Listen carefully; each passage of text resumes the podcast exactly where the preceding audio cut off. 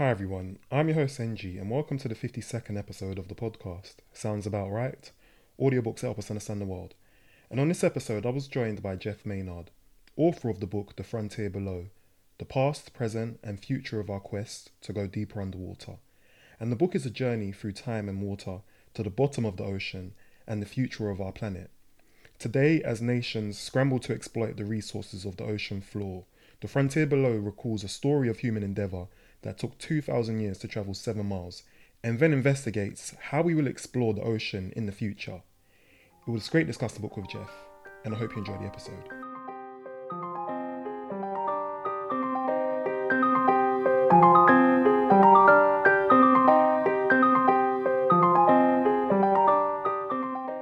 So, the first thing I want to highlight, Jeff, is you speak early on in the book about how you've divided the book into four sections each corresponding with an ocean zone. Um, why did you divide the book in this way? And how have illustrations of zones in the past been misleading? With a subject like this, it's quite difficult for me to figure out how to structure a book because I'm covering a couple of thousand years of history, a lot of different people, non fiction, obviously, and I, I was wrestling with the idea of it's such a big subject. How do I make it more accessible for a reader, for someone to pick up the book and think, I'm not going to be daunted by this subject trying to read all this, to break it up. And initially, I was playing with the ideas of breaking it up into um, uh, time or eras, you know, like the Age of Discovery or the um, Industrial Revolution. And none of that was really working because the pace of the book picks up so much in the 20th century. And what I always do with any manuscript, I always go through many, many drafts of, you know, writing and, and reworking my drafts. And also, always, each draft I always print it out on paper. I just find things read differently off paper than they do off a screen for me. And I could just, so I always print out each draft, carry it around in a two ring binder and with a pen and just make notes in the margins and all that kind of thing.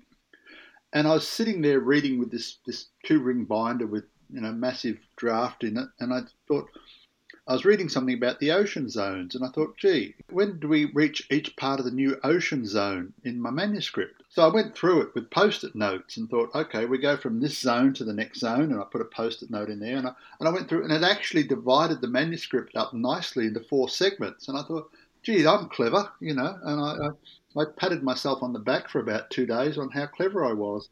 It was a bit of a came about naturally in a way but it just seemed to work. And the other thing you said was the ocean zones are misleading, and that's because people don't really get a, a visual context of how deep the ocean is. And what I do at the start is I, I talk about the upper, the epipelagic zone, which is um, only goes down to 200 metres or a bit over 600 feet. Yet that holds about 90% of the life in the ocean because that gets the sun. Below that, you move to the next zone. But in terms of the human journey downwards in the ocean, we were only about halfway through that upper zone by the 1930s. In fact, in, in, terms of the distance from the top of the ocean to the bottom, by about 1930, we'd gone less than 2% of that entire distance. And I really needed people to sort of get a sense of that. So, what I did at the beginning of the book is to say, Imagine you're standing in the ocean. You know, your feet are in the deepest point. The top of your head is at the sea level. And then I take people down saying, well, you're halfway to the top of your ears. You're barely, you know, you're still halfway the top part of your skull when you leave the first zone and you go into the next one. In the next one, you just get to just below your nose. And people don't quite realize. And then when they think of it like that, around your hip area, uh, you've reached the ocean bed, and then you've got these very narrow trenches that go down, and they're the trenches between the tectonic plates. And they're pretty much your whole legs. They're so deep and so incredibly narrow. Anyway, I found I found people have responded to it and said, "Oh, look, you know, I, you made me think about the ocean in a new way," and um, and that was really one of my uh, that was sort of my hidden agenda is to make people think about the ocean by telling them about the history. Hmm. Yeah, the way you described the listener or reader to envision the ocean zone really put into perspective just how deep it goes when you say, you know, the first part is not even just past your skull essentially.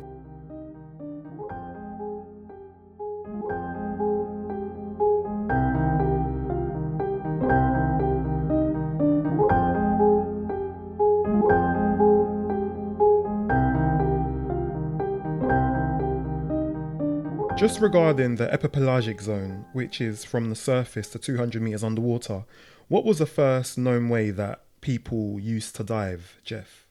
Well, initially, if we go back to antiquity, we, we really had no equipment. We simply, people jumped in, opened their eyes, and swam down as far as they could. They would grab a rock or something because the human body is quite buoyant. You know, our lungs are full of air.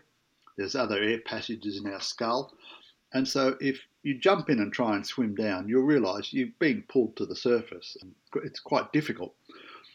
So initially, people just simply grab a rock, or they'd they'd get a rock and uh, they'd have a rope tied to it, and they'd slip their feet through the rope, jump overboard from a little boat or something, and that would pull them down, and then they'd let go of the rock and come back to the surface. It wasn't until about the 15th century that we started to look at ways to breathe longer. And basically, what we did was get diving bells. They figured if the principle's quite simple. If you take a, a drinking glass or something, tip it upside down, push it underwater, the air gets trapped inside. And a diving bell is the same principle on a much bigger scale.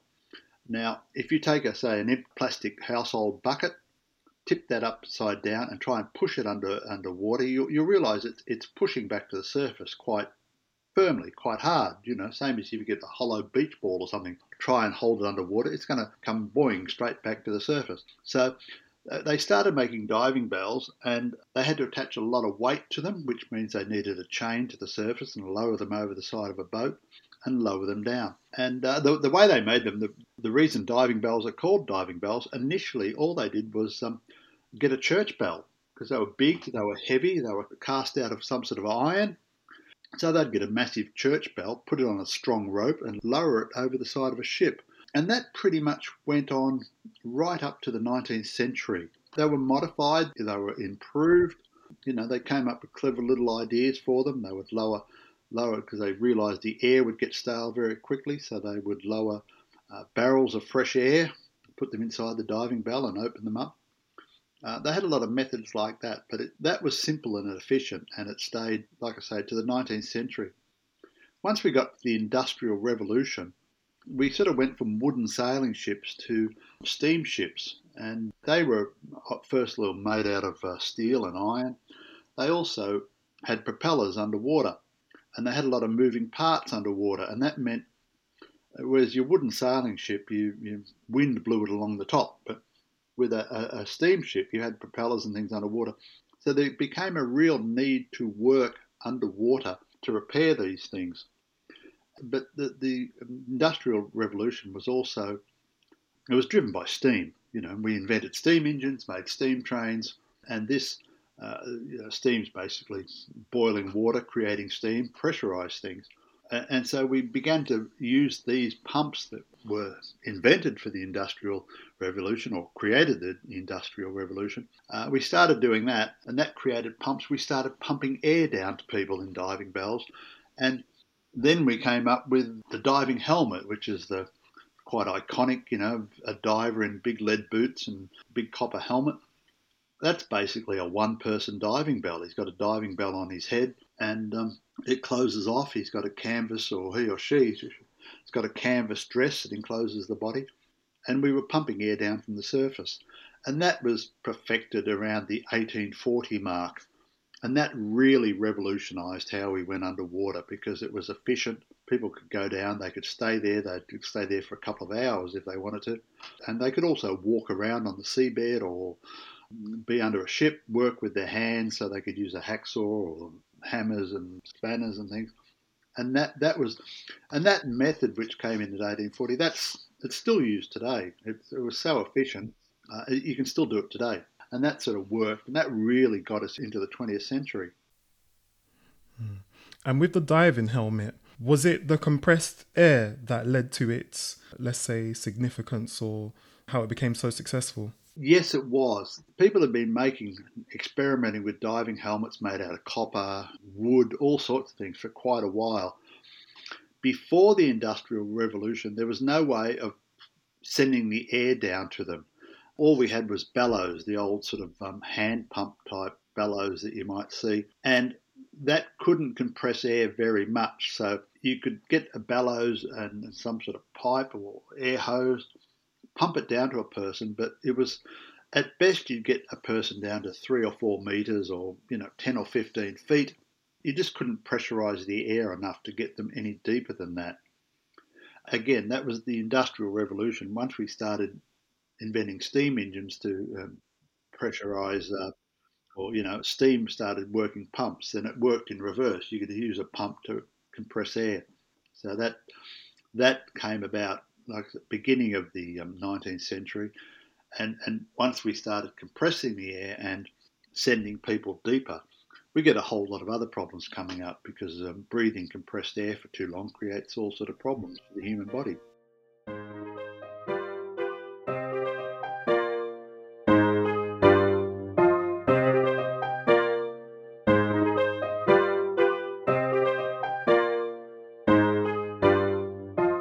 Speaking of the human body, Jeff, what was the scientific belief around diving even before then because I remember there was a part in your book when you mentioned there was so many different reasons people gave for why eardrums will burst inwards or the nose would split when people were attempting to dive a lot deeper.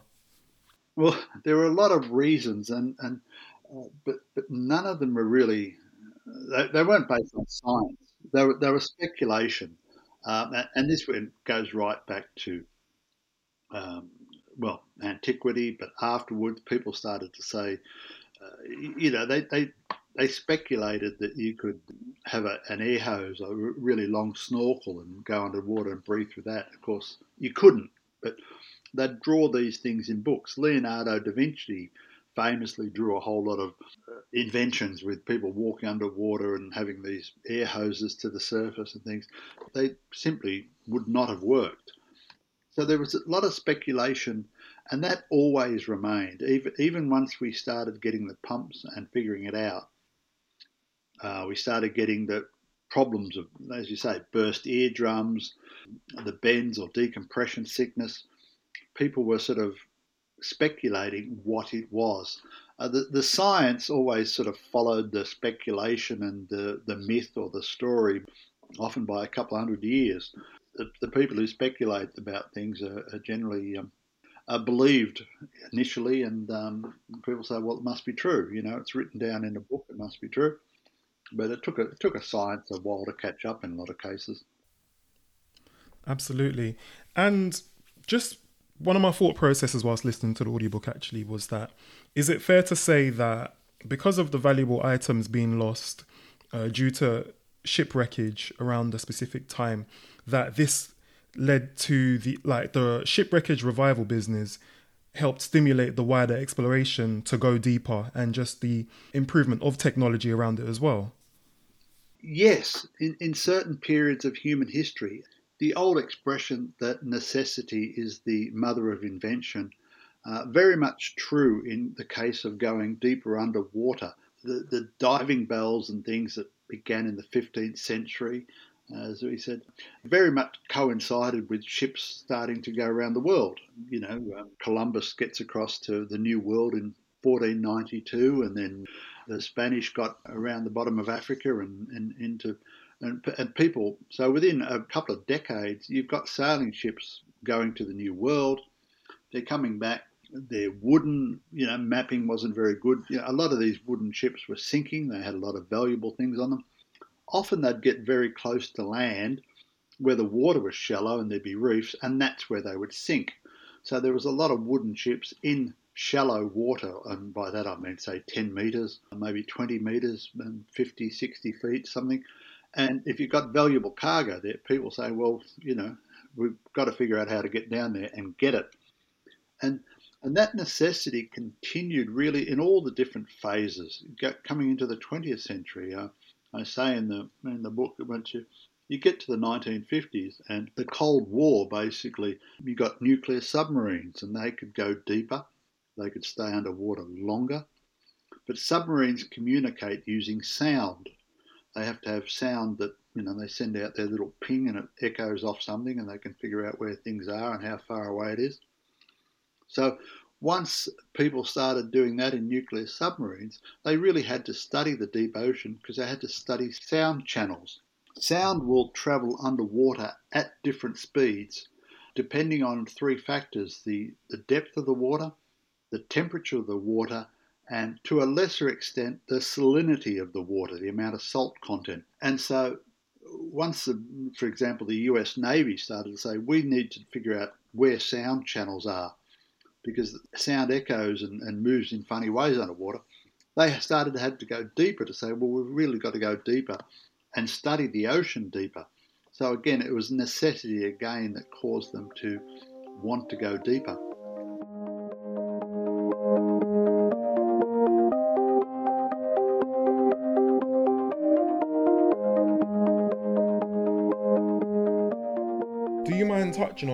How was created because I felt like that was an integral part to the bathypelagic zone, breaching 1,000 meters to 4,000 meters underwater.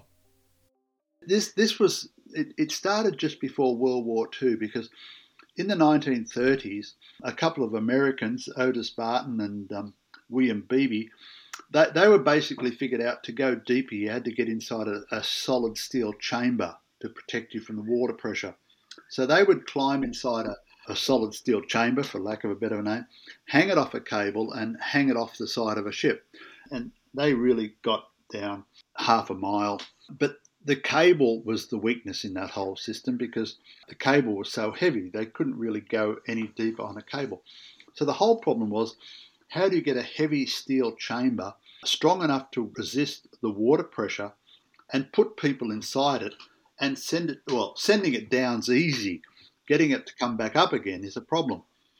So what the uh, Swiss invented came up with was the bathyscaphe, which basically get a steel ball that people can go inside and hang it beneath something that will float to the surface. And they came up with the idea of filling up a big float with petrol because petrol has a lower specific gravity than water, petrol will float to the surface. So they got a big float, filled it up with petrol or gasoline, and climbed in, and then they added extra weight to it. And it would sink. And when they get as deep as they want, the weight was uh, steel and it would be held in place with electromagnets. When they got as deep as they want, they'd switch off the current to the electromagnets. The weight would fall off and they'd come back up to the surface. It's a little bit like a hot air balloon, but in reverse.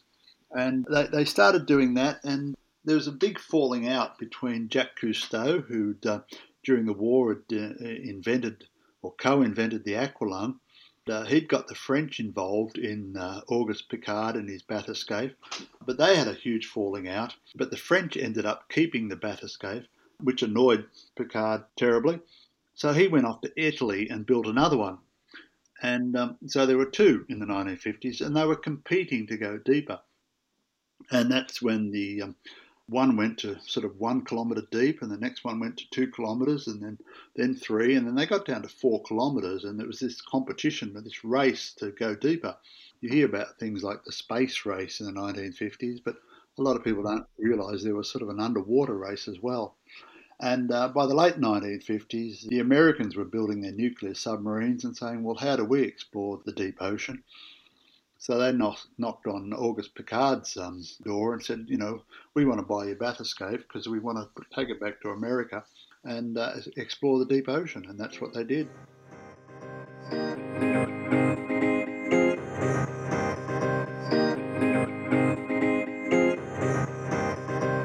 What are the benefits of the mixed gas air system and what did it help achieve, would you say? When you see a scuba diver jump in the water, they're not breathing, as some people think, pure oxygen. They're breathing the air that we breathe, uh, you and I are breathing now. And in approximate terms, what you and I are breathing now is 20% oxygen and 80% nitrogen. Now, the nitrogen doesn't have any effect on us as we breathe it now. The oxygen, obviously, we need because it keeps us alive, so we want that part. But when we pressurize normal air and go down, the nitrogen can have adverse effects on us. It can, first of all, uh, under pressure, it can act a bit like a, a, kind of like a narcotic. It can make us a little bit drunk or give us uh, nitrogen narcosis, and we can start to have delusions or we can start to see things. So that's not a, and that, that can happen 30, 40 meters deep. The other thing is the nitrogen, under pressure, any gas becomes liquid, or a gas will normally. So nitrogen becomes liquid, and that gets into our bloodstream, which is okay, but when we relieve the pressure and it's when it's coming out of our bloodstream, if it comes out too fast, it actually bubbles out rather than slowly gets released. This is where the problem that what you hear about the divers and getting bends and or getting bent or um, decompression sickness. It's basically if they come to the surface too quickly and the nitrogen is released into their bloodstream too quickly, very, very dangerous. So people started saying, well, we have to have ways of coming to the surface slowly. So we release the liquid back into gas slowly. But what they started to do, or what people started to do in the 1930s, say, well, what can we do? What can we have? What can we breathe other than nitrogen? So we still want the oxygen component. Is there something else?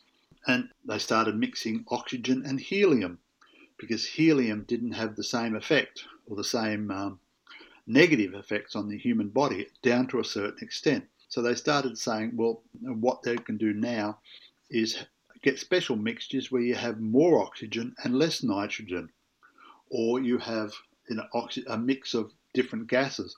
And there's a lot of a lot of work being done in the last 20, 30 years where we say mixed gas.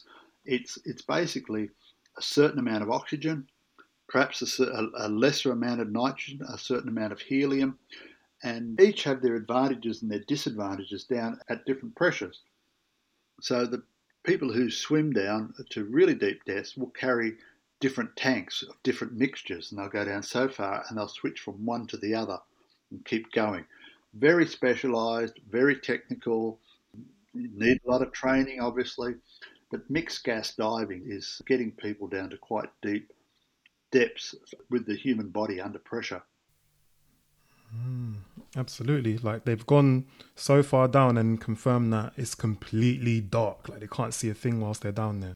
No, once you get past about a couple of hundred meters, um, you know, obviously you need to take your lights with you. But it's it's ninety eight percent of the ocean depth. You know, at the deepest point, about ninety eight percent is just pitch black. You know, you, you're not going to see anything without any lights. Uh, and it's quite remarkable that life actually survives there, but it does.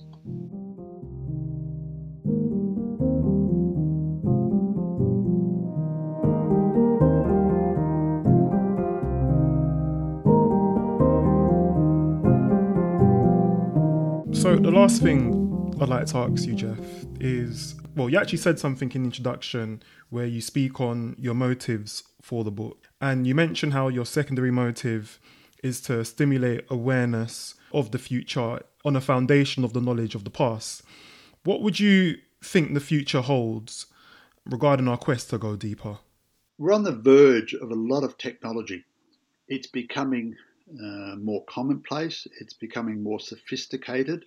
And when you look at the oceans, at the bottom of the, uh, the deepest part of the oceans, a lot of natural resources that the world needs, rare earth minerals, and people are starting to realize this and saying the future of the deep ocean is there's money to be made or it can be exploited. And the United Nations has sort of divided up the world. There's exclusive economic zones for oceans around certain countries. But when you get out into the deep bits further away from land, no one owns it. And so a lot of countries are looking at that saying, well, we can go down and deep. So it is in danger of being exploited. You know, we, we do need to, to look at it and to study it.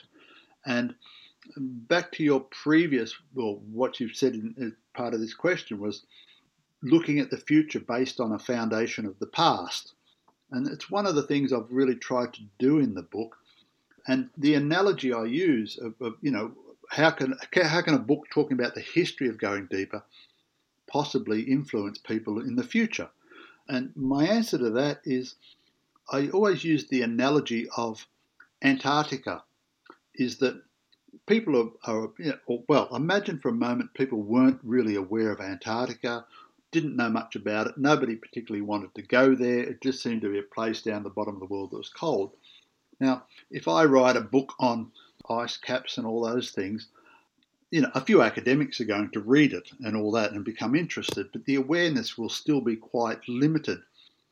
But if I write a book about the history, about Scott and Amundsen and Shackleton and all these people and racing the, the heroic age, everybody suddenly wants to read these books and become interested and say, you know, and you know, each year thousands of people cram onto cruise ships and go down to Antarctica so they can stand next to Shackleton's grave and all that. And it's a history that actually creates their awareness, that creates the interest, and and gets them talking about it.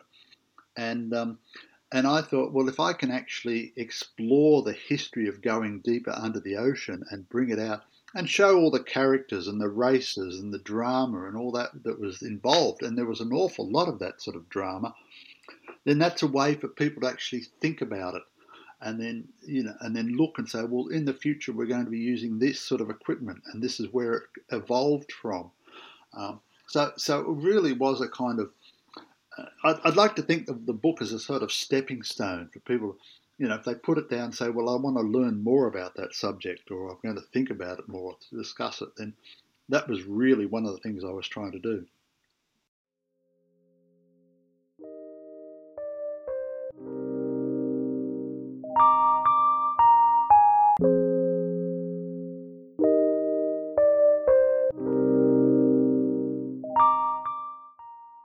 That was Jeff Maynard, author of the book The Frontier Below the past, present, and future of our quest to go deeper underwater.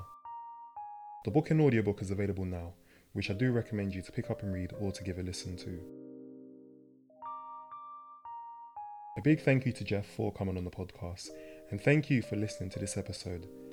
If you enjoyed this episode, please rate the podcast and check out some of the previous ones if you haven't done already. And until then, I'll catch you on the next.